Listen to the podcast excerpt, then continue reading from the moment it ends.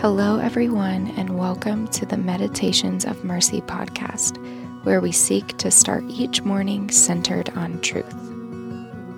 We are starting off the year meditating on what it looks like to have a clear and sound mind.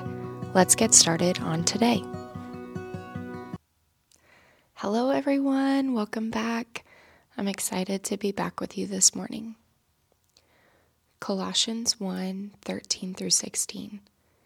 He has delivered us from the domain of darkness and transferred us to the kingdom of His beloved Son, in whom we have redemption, the forgiveness of sins. He is the image of the invisible God, the firstborn of all creation. For by him all things were created in heaven and on earth, visible and invisible, whether thrones or dominions or rulers or authorities.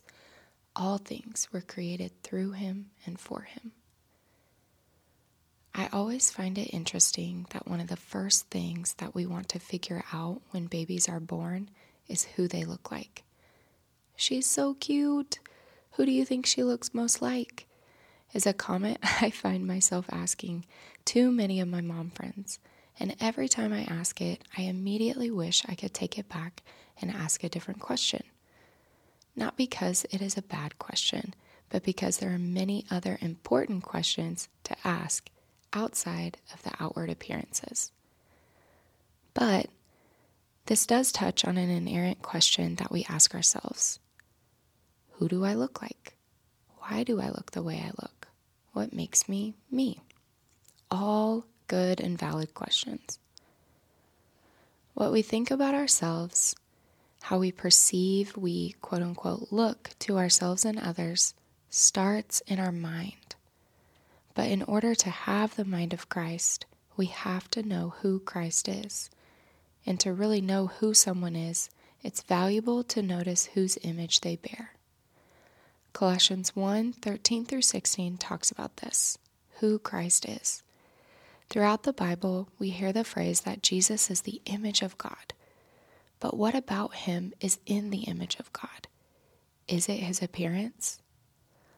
Although I do believe we can trust that Jesus bore the physical image of God and we bear his image physically, we don't see many physical descriptions of Jesus in reference apart from apocalyptic descriptions of Jesus' hair being white and eyes like fire and arms and legs like burnished bronze. In fact, the Bible almost always talks about Jesus being the image of God in terms of his power, his might, his majesty, his holiness, his authority and supremacy, just like we see here in Colossians.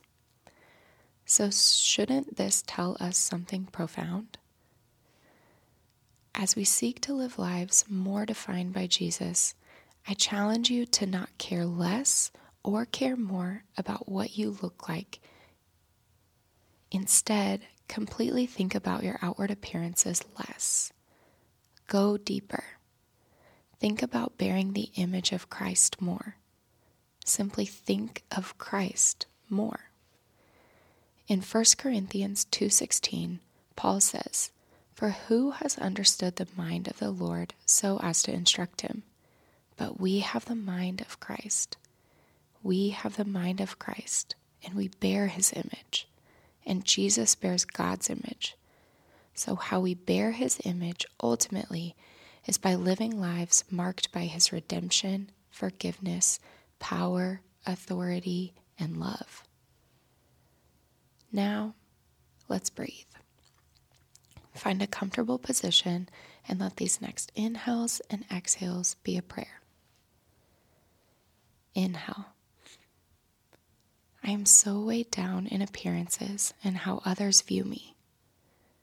Exhale.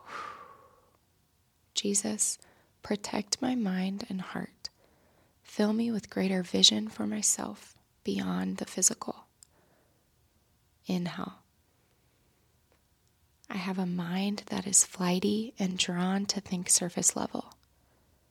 Exhale. Help me, Jesus, to take on your mind, to see myself for all that I am in you. Inhale. I often don't focus on you, Jesus. Exhale.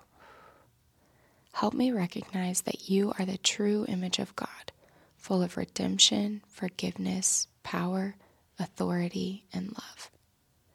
Thank you, Jesus.